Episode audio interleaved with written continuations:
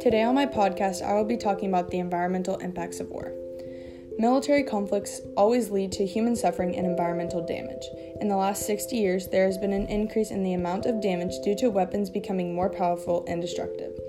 When a large bomb explodes, it releases toxic chemicals which destroys layers layers of soil that can take thousands of years to regenerate. When bombs destroy chemical plants or oil tankers, they release huge amount, huge quantities of toxic chemicals into the air, water, and soil, threatening humans, plants, and wildlife. The harmful environmental, economic, and human impacts of war include loss of biodiversity, air and water pollution, higher levels of CO2 contributing to climate change, soil and groundwater contamination, contaminated fish and wildlife, economic losses, loss of jobs, and large number of displaced refugees.